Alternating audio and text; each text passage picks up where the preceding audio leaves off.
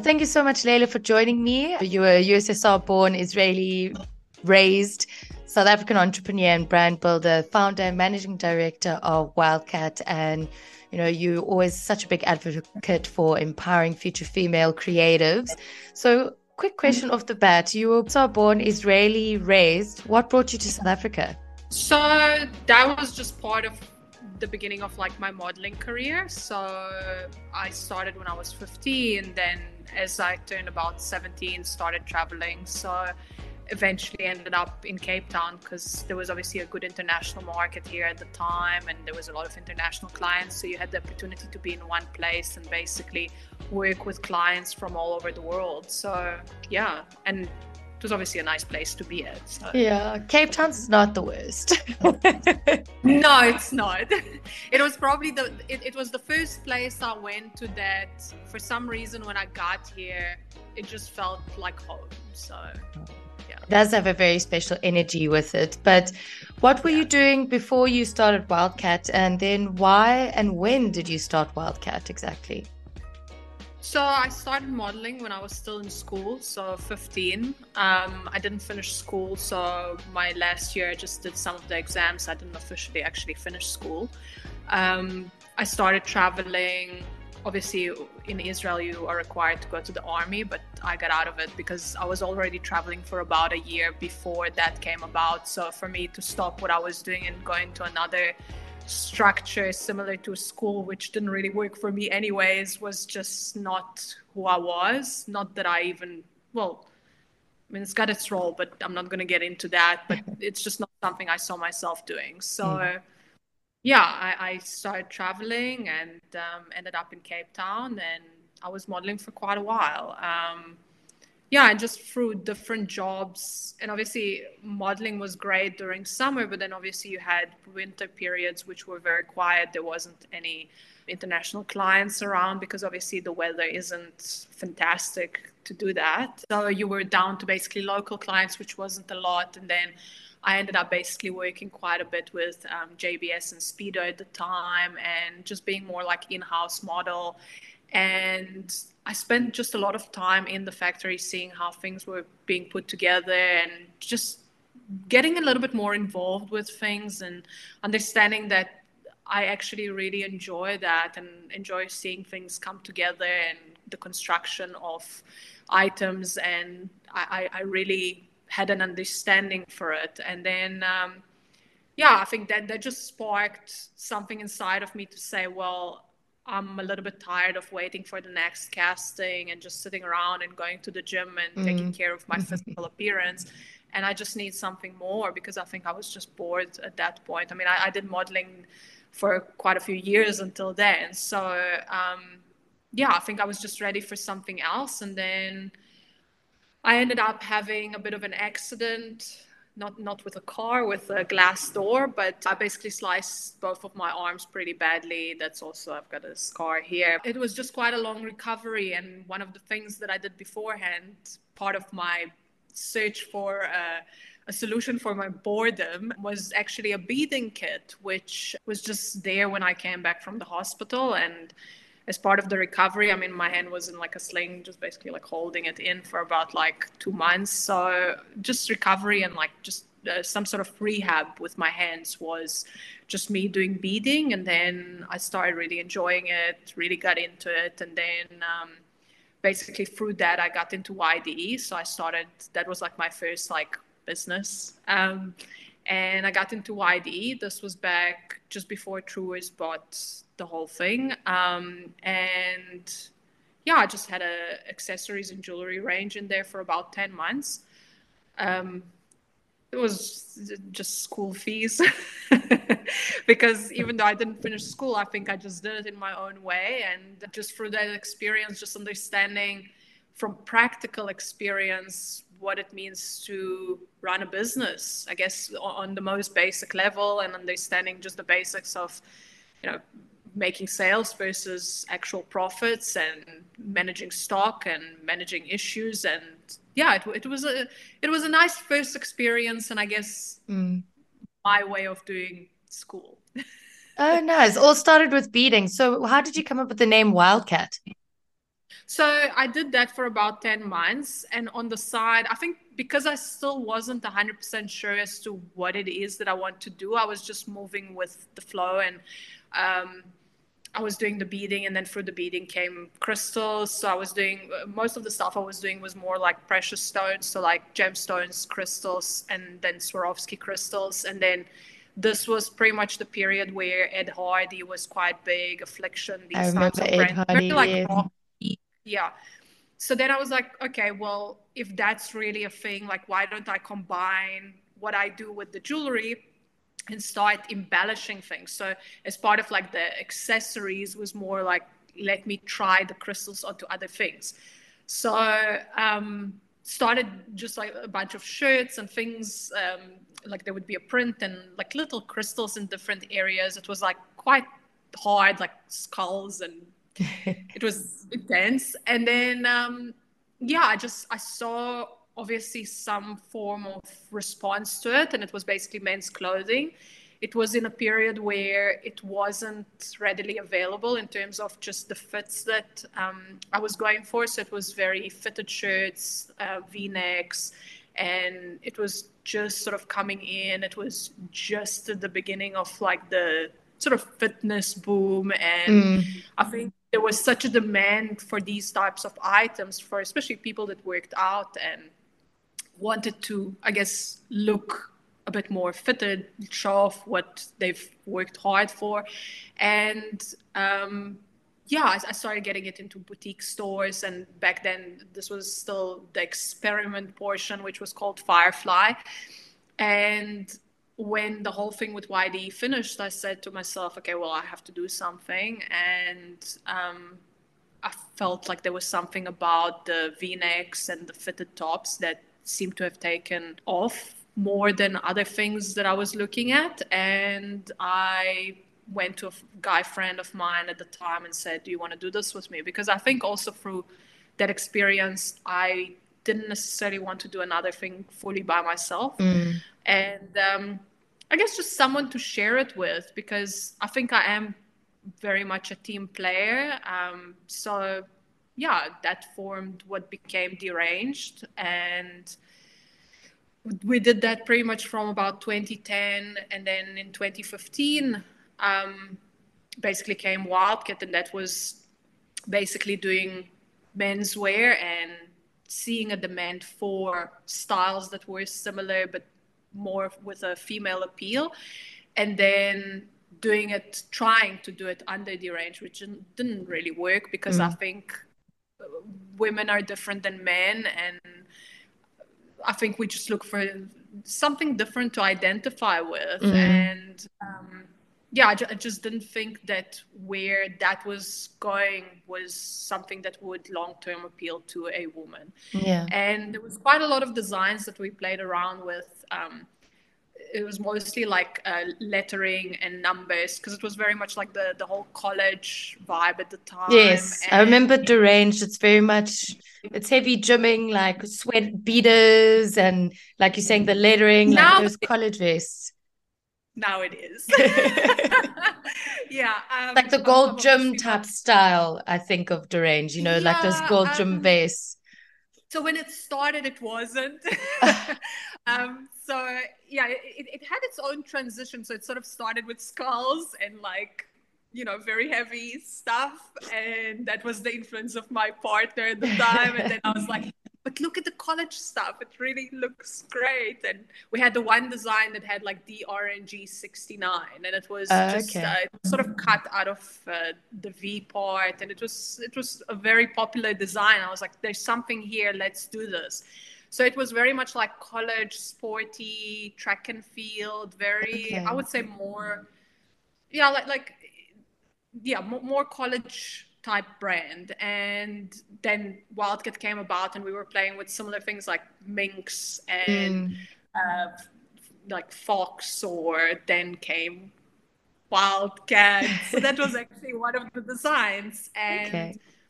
it was just at the beginning. And then when I saw that design and it was um, it was a fitted uh, V-neck dress, so it was mm-hmm. like a like fitted bodycon type dress, and those actually became quite popular and just said wildcat with like a cursive sort of swoosh on it. And um, when i saw the design and how it came out when we were shooting it i i don't know I, it was just one of those moments that you're just like this makes sense you know?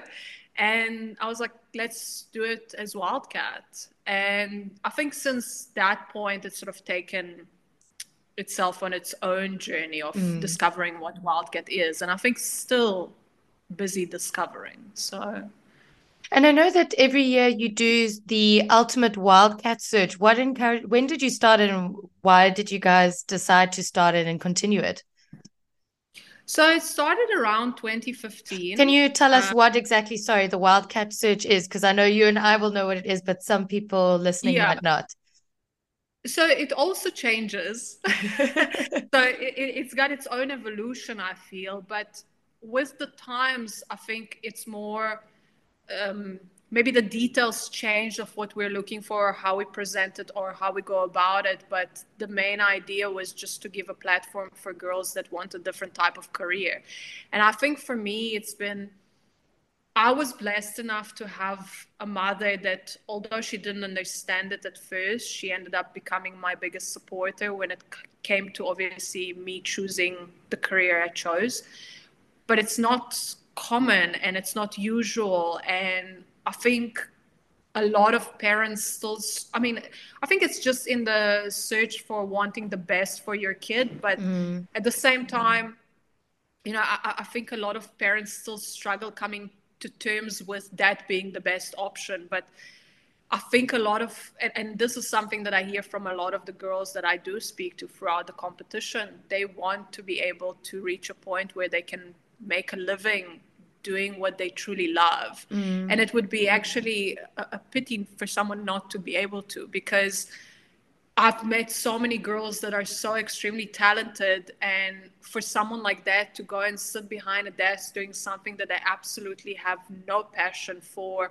I mean, sure, there's certain moments where you have to do what you have to do. I mean, we all had to, but as like a long term, like lifelong thing, I, I don't know. I, I just always felt it would be a waste. And throughout this whole period, I think for me, it was just a way to provide this platform for someone to be able to pursue that side of themselves and maybe even going through the process understanding that they can mm. and having more self-belief in being able to um, with that being said i think also coming into this type of platform i think one has to have the right mindset as well because mm. you have to be willing to take the necessary steps to move forward and um, wanting wanting to reach for more. And i think that's something that i've definitely seen where i can see a lot of potential in someone but until they see that potential in themselves yeah. they're not going to be able to reach that. And and it doesn't matter. I mean you, you can literally serve it to someone on a silver platter. It's it's still not going to work.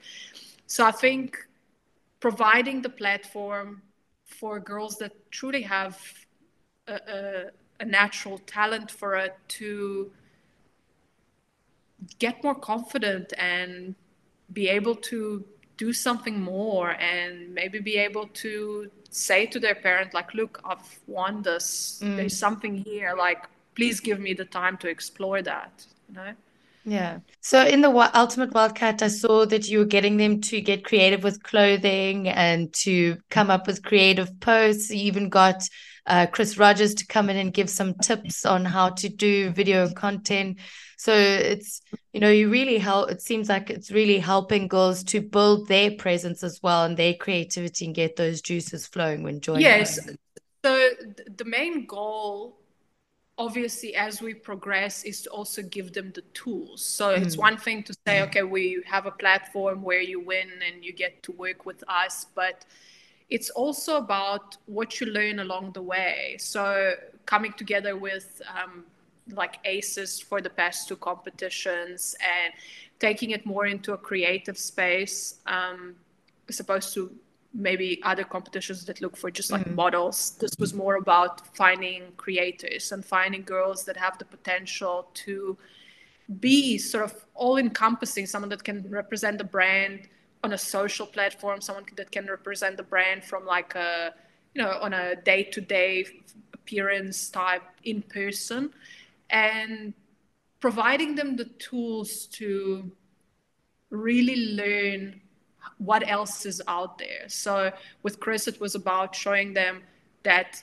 although we all used to editing on our phones, taking everything on our mm. phones, there's a whole world out there of professional, you know, videography or filmmaking or editing.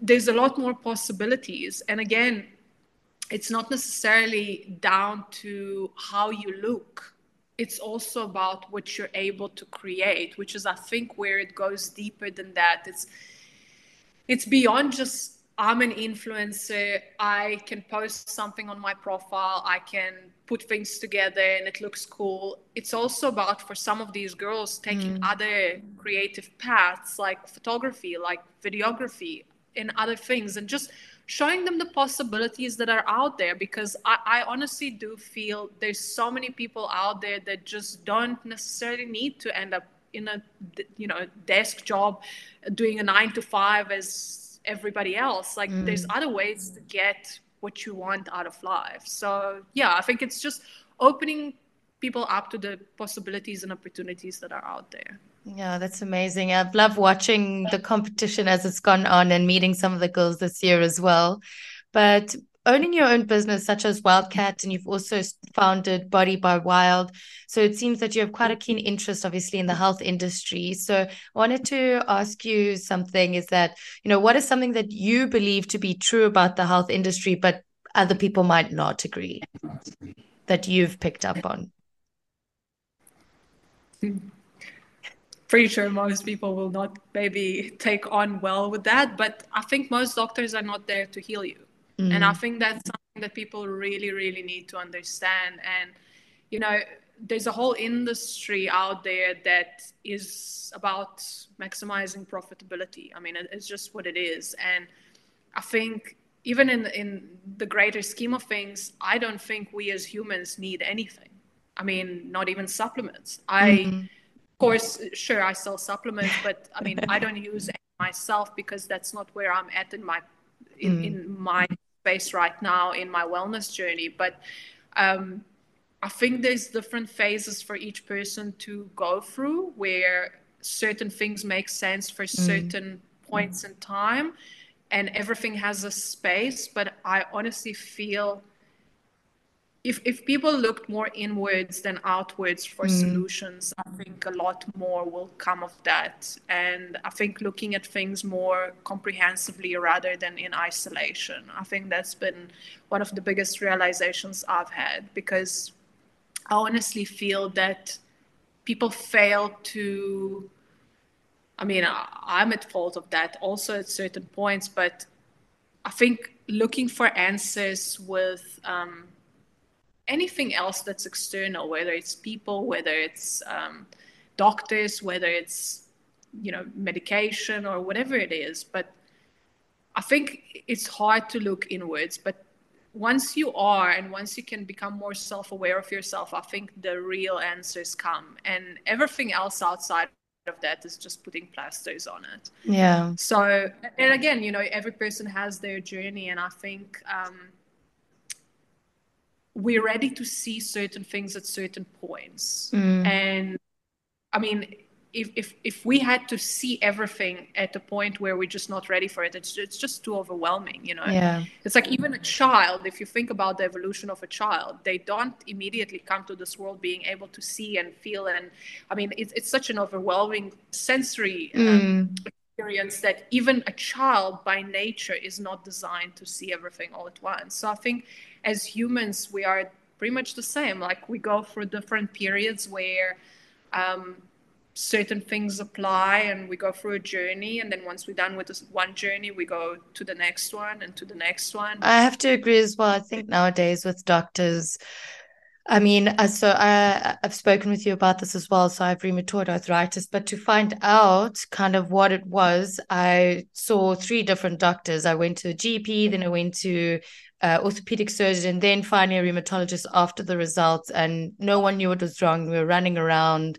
and you know, I've been reading quite a few books and hearing podcasts. Like Western medicine is not the same as what it used to be. It used to be about healing people, I think, but now we've separated mind and body when they are one thing when it comes to healing. And essentially, you know, the medical industry has become a business. They want repeat business. So, like you're saying, they're putting plasters on wounds but it's because it's going to be repeat customers. Like you see all those big things come out about big pharma, and we touched on this, and I'm sure it's a highly contentious topic. But the doing the vaccinations, I did it, but then now I'm thinking, what was the point? I know that I don't think that you did, and lots of people had differing of opinions, and now they're coming out with all these studies about it after forcing the whole world to try and take it. It's now well, what was the point? Yeah, look, I mean, I personally didn't, but again, I had a baby during mm-hmm. lockdown. So, I mean, my perception of things, and I think I, I was just on a different journey by that point that I was just doubting everything so badly. And again, like, I, like someone might look at me from the outside and think, oh, this chick constantly talking about all these things, and people say, oh, conspiracy theories. Yeah, I'm sure there's tons. But while we're on the topic about also, you know, the health issues, you've encountered some of your own health issues as well. You've shared about it on your personal Instagram, but you uh, you spoke about your breast implants. What has been your experience with having that? Because I know you said it triggered some anxiety. There were health concerns. What what was your experience? Yeah, so that was part of my journey. It was just something that was sold to me by my agent at the time as the right thing to do for my career. So mm. for me, I was always a very ambitious person. So if someone said to me, okay, well, you can get this done and this will be a great option for you because you're going to work better and things are going to work. It's, it's like, I know it's not the best example, but it's like going and learning a new skill or getting mm. in a certain let's call it advantage it's but, like getting you know, a notch in the belt an extra notch in the belt kind of thing. Yeah so it was one of those things and at the time it was just very fashionable because i mean when i started modeling this was like early 2000s so the whole look of like you know pamela anderson and you know like the whole baywatch and the, everything was very like curvy sensual very sexy commercial so yeah, I was more on the commercial side of modeling, so that was sort of the selling point, and it was just very much in at the time, and it's not so much in now, and you know that's why I think. I mean, now there's other things that are trending, but um, yeah, I think that you know for me at that point, that was what I had to do for that part of my life, and um, I didn't think anything of it because again, I was told that it's for life this is, I think, why also, you know, when it came down to vaccines, I was like, yeah, I don't know, because I was sold things before, you know. So like, until you're sure and you've got your stuff sorted, and you can, without you know, a shadow of a doubt, tell me like, this is for life. yeah, it's and for life. You, what you live with the consequences. What were some of the consequences that happened after the implants? Do you still have them in? No, no, no. So I went for an excruciating surgery to remove them. Um, it's not something I wish on anyone. um, you basically have your breasts cut open from side to side. So yeah, it's it, it's it's a lot worse than putting them in. Um, I mean, this was like a four and a half hour surgery because they have to literally peel it off. So oh wow, with, yeah, with the risks of basically um, having uh, let's say leakage or something else that might be wrong inside. Um, so basically, once you get the implants in, your body starts creating a capsule around them, which is basically scar tissue that it creates in order to shield your body from the implants. So, because in a way, it's basically like a foreign invader. Mm-hmm. So it, it starts creating this capsule, so it basically shields it in some form of like literally a capsule. So the, the implants are sitting in the scar tissue. Um, so in order to not take risks, especially for people that do have more symptoms, they have to literally cut around it. So they have to cut open the breast from the bottom, lift, and start cutting. So uh, your oh, scar tissue essentially attaches to your, in some cases for me, it was on top of the muscle, but for some people that had it under the muscle, I mean, they have to scrape it off the ribs. It's insane. Ouch. I mean, it's it's that you know, horrible. you look at someone and think this is so glamorous. No, inside this is like proper rubbish. I mean, I, have known women that had leakage inside that basically they had silicone uh, that ended up traveling in the body and ended up sitting on organs. So it's it's really not as glamorous as they made it out to be. It's definitely not for life and yeah, it was a horrible surgery to have them removed. The recovery is pretty intense. I mean, you have to sit for about a week to two weeks sometimes with drains, which basically is a bottle that you carry around with with long tubes that drain from your breasts. I mean, you can barely even get up. You can't do anything. You can't uh-huh. lift anything. You barely even go to the bathroom. So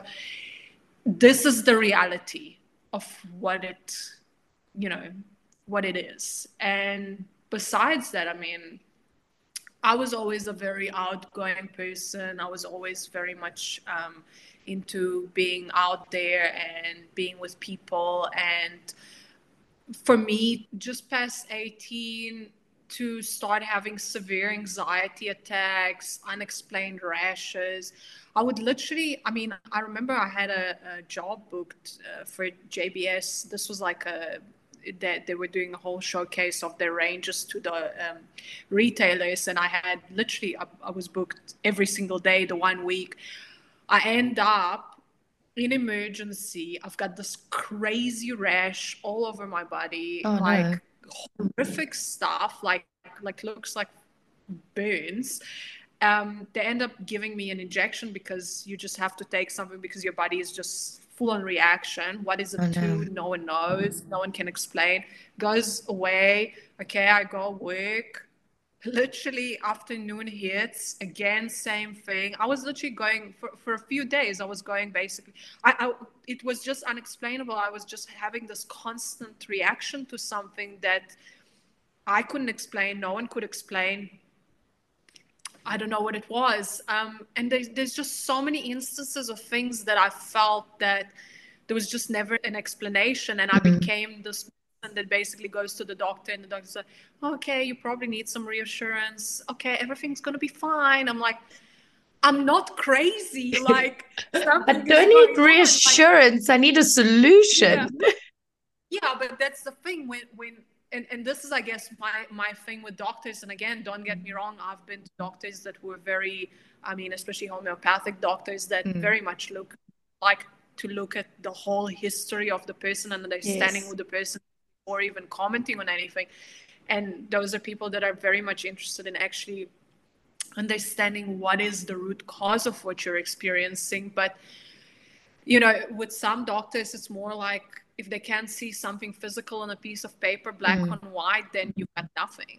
And, you know, I think constantly looking for something that could physically possibly be wrong to just give you a, a reasonable explanation to why you're feeling the way you're feeling. Mm. I mean, I had moments um, later on, like closer to me actually removing them that I wasn't even able to walk. Like I, I would oh, wow. literally come to a point where I can't get out of bed. I can't stand up. And like when you start, I mean, you know some of that, but it, it's literally like this crazy feeling of like, what's going on? Am I not mm-hmm. going to be able to walk? Like you, you get into such a state of shock that your body is just like doesn't understand even what's going on. So I mean, I would have moments where I'm like, I can't walk.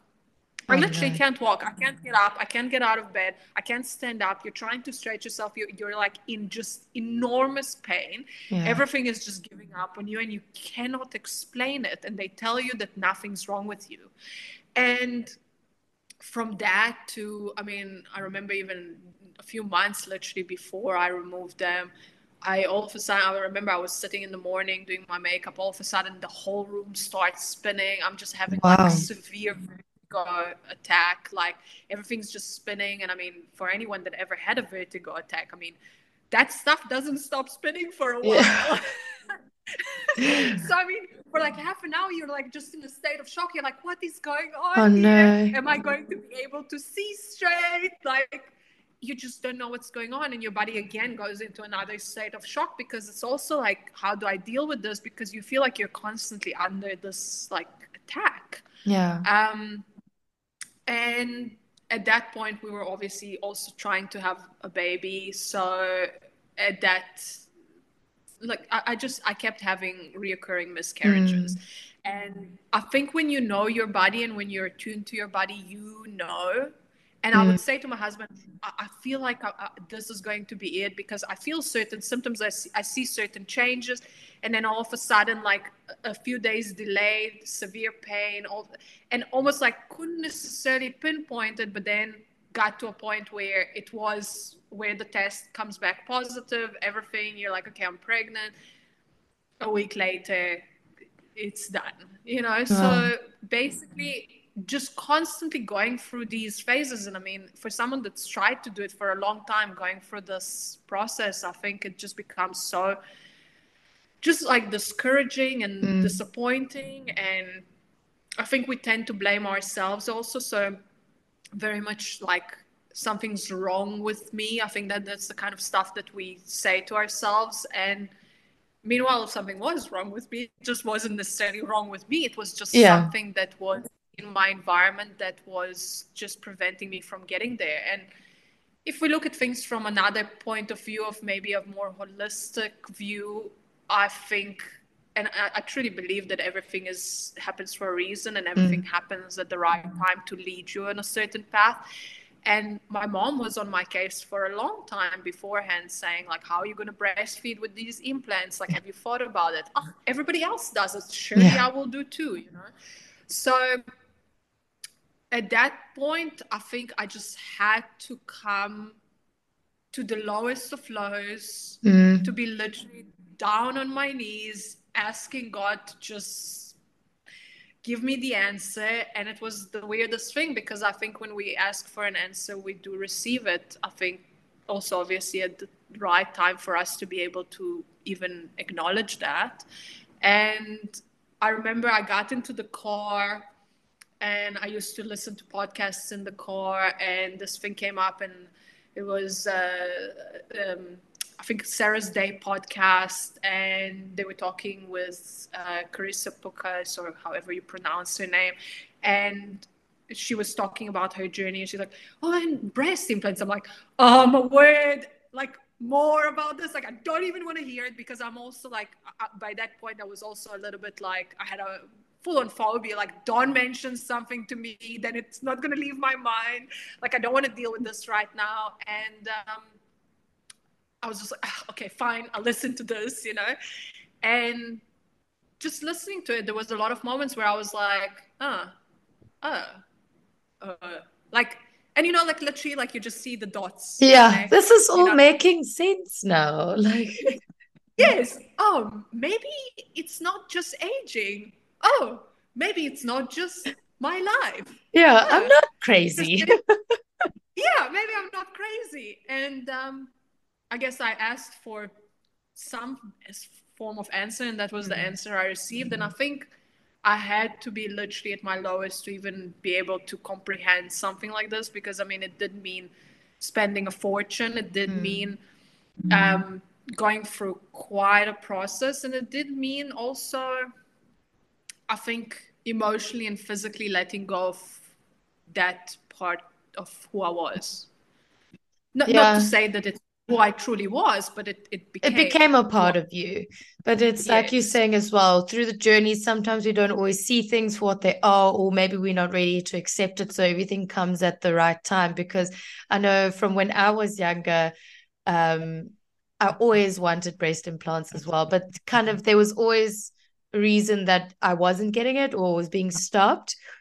And I look now and I think, oh, thank God, actually, I didn't get it when I was so much younger because I don't care that I have them now. I was like maybe I'll do it when I'm older, whatever, if I'm still bothered by it because it, it breast implants are sort of it's like an image thing. It adds to the confidence on how you feel you look in your body in that in that thing. And I know I've spoken with friends about it and but it's just I don't think that so many people are as aware as to what the implications actually mean, what it can do to your body, how your body may react.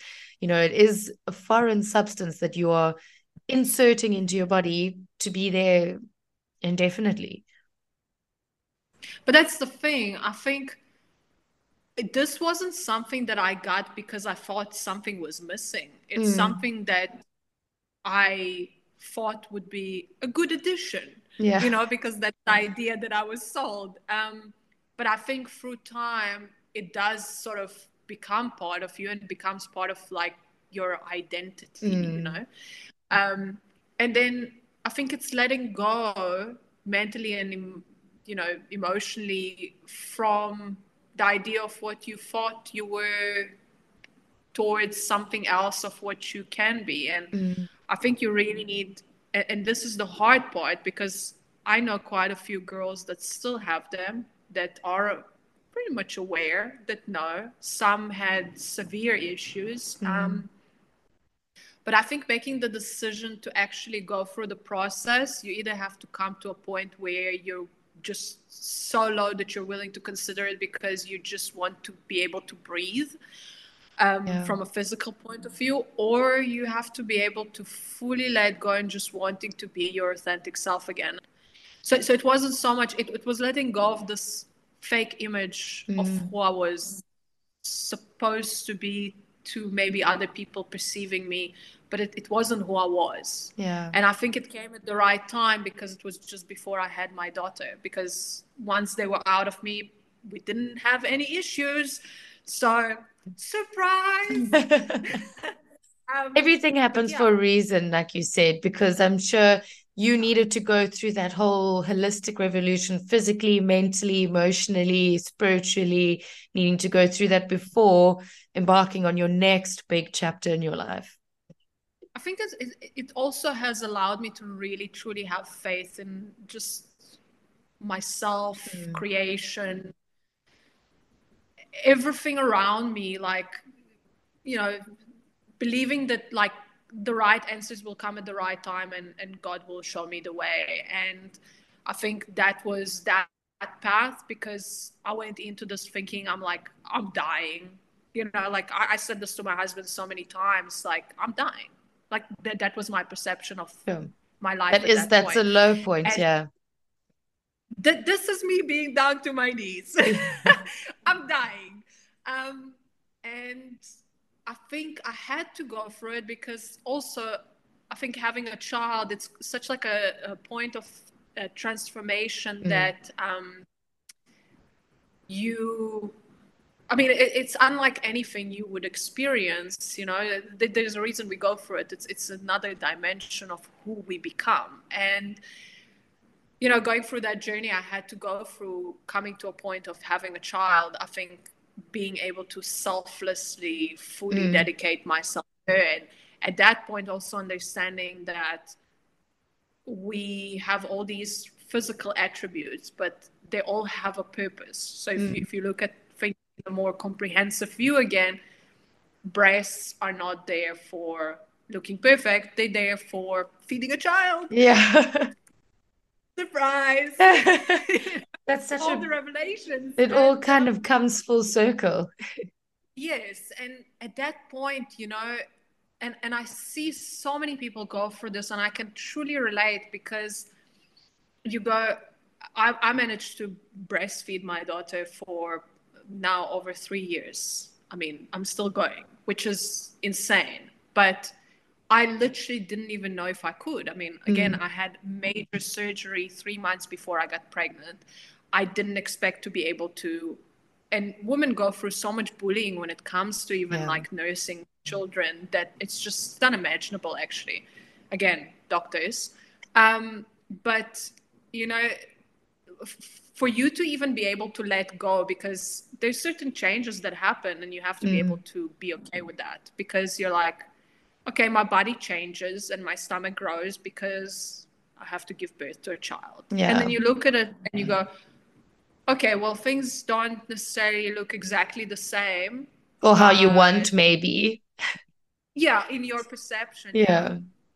But you know you also get this crazy gift mm. which elevates you in so many different other levels that it just makes all of that so meaningless and while i still obviously want to look good i, I mean i feel that i look better now than i did before my pregnancy Um, but that's amazing because a lot of women don't often say that. Thank you for sharing that story with us in the journey. I'm going to quickly segue into the next segment uh, that I call the ABCs of your career. So we'll start with A. What was your amazing, affluent Oprah Winfrey aha moment in your career journey? I think basically just realizing Wildcat for what Wildcat is. Uh, I mean, yeah, just seeing it in that moment in that photo shoot just having that moment of like this could really be something i think that would be probably the most memorable amazing. Was that right in the beginning of wildcat when you were doing a photo yes. shoot? Yeah 2015 yeah. Okay. And b what was your business blunder turned to blessing? Um i won't necessarily get into the details but there was something that came about a couple of years ago where I was supposed to go into close business partnership with someone and I think things at the time didn't work out the way they were supposed to work out. And it felt like there was like a derailment almost. But mm. looking at it now i think it was the best thing that could have happened. Just how, how i saw things play out around me now i think it was just the right decision. Like I was just, yeah, I think it was just the way it was supposed to be. Yeah. Everything happens for a reason. Sometimes things have to fall apart for it to come together. And see, what is your cinematic worthy comical cock up moment? So I don't think that my life has ever been a comedy. I think my life has always been a drama. So I don't think I quite have a, a dramedy. Like yeah, basically. So I I think I I would like if you had to describe my life, it would be anything but a comedy. I mean, maybe like a twisted kind, but like it's, it's more like a crazy crazy drama everything just happens in certain moments that come in other moments and it's like constant peaks and lows and i don't know it's it's it's drama it's very much drama so it's hard to pinpoint one moment I, i'm not i'm not the type of person that does things like without thinking about mm. them. Like I'm quite well thought of in most aspects. So I just don't have moments where I'm like, oopsie, like maybe small ones, but it's not something that I would even remember enough to recognize. Yeah, care about enough. Yeah. And moving to the quick fire round. So this is the last segment in the podcast. So the first word or sentence or something that comes to your head. Um, so number one, if there's something that you could change about people's perception, what would it be? Will change people's perception um, on that anything is possible. So, like, I, I, think a lot of people just don't realize enough how many possibilities are out there. I, I wish just having having faith, you know, mm. yeah, having faith. I think I think that's probably it sums everything. Just having more faith, even for those that have found faith, finding more, because I think we always need more. Mm.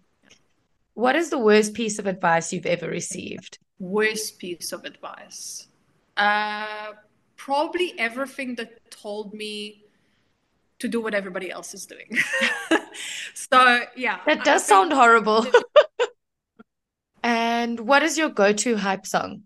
This is a tough one. So, I, I don't listen to a lot of English songs lately, and like the girls that like know me up close like know why because I'm I'm quite a prude when it comes to um, lyrics. So yeah, I, I I think we just hit a phase now where like everything is just very extreme in terms of like certain words that I just don't like to listen to, and I don't think I'm a bad bee, you know. So I just uh... I don't think I'm a bad bee. no, um, don't see things like that. Um, so I think for me, it's anything like Latin because mm. even though they probably say similar stuff, at least I don't. At least you don't understand it. yes. So just give me Latin music. And if you could live in any book in the world, which one would it be? Or if you're not into fictional writing, what is a book that you would highly recommend? So I think one of the books, again, I, I don't read fiction, as you probably would have guessed, um, but I think one of the best books that I've read, one of the first, actually, well, not first, but recently, um, is uh, Think and Grow Rich. I think it's one of the only books that I think has so many different dimensions that it's something that you could literally probably read over and over and over and mm. over and over. And if you're not into books, watch the movie. And final question three people that you would have over for a dinner party, dead or alive. Look, I mean, if it was dead, and it depends on your mood, right? If you want to hear it like nice stories, you would probably invite family members and mm-hmm. people that you would really like to know because I would love to know what my family was like going beyond the people that I've met, you know. Mm-hmm. But I think now, if it's for entertainment purposes, um, probably someone like Grant Cardone because I think he's just a fascinating dude and maybe Andrew Tate, love that guy. I know everybody says and has their opinions, but I mean, I think the the, the he means well. Um, maybe Donald Trump. Wow, a very controversial yeah. dinner party. exactly. You see, Trump, if, Andrew Tate. If, exactly. Wow. But think of the entertainment value if you had to record something like That's this. Very this true. is going to be quite interesting. Like you've got people that are quite similar in the way they go about things, but so different from so yeah. many different aspects. So I think that would be a pretty interesting dinner. And I'm all about good reality TV. So. Yeah, that would be great. It should be. They should. You should start a series that called like controversial dinners or something, and getting all these people in, like Andrew Tate and Trump, in the same room with someone else, uh, but get someone who's like left wing liberal, like um, What's that? But, but, think about it like like I mean, Grant Cardone is basically the only person that wasn't close to jail. Well, actually, no, he was in jail when he was young I think. So it's like you know, it, it's amazing because I mean, if you think about it, both Andrew Tate and Trump now, I mean, the guys had to withstand so many different things. I mean, I coming from more like a business aspect. I mean, to be able to go in into jail and be able to come out of it. I mean, the mental strength that you have to have, and especially, I mean, watching him get on a plane literally every week, going to another flipping indictment. I mean, that's insane. Like, do you know how much strength you have to have as a person? Mm, like, tremendous. A lot of resilience. So, I mean, regardless of what people think, this one did that. I mean, politics are a deep conversation, but I mean, the amount of strength you need to have as a person to be able to withstand something like this is just tremendous. And I mean, you have to have respect for that. Thank you, Layla, so much for coming onto the podcast. I've really appreciated it. It's been so lovely talking about health, controversial people. And yeah, I'd really appreciate it. Thank you very much. Of course. Bye.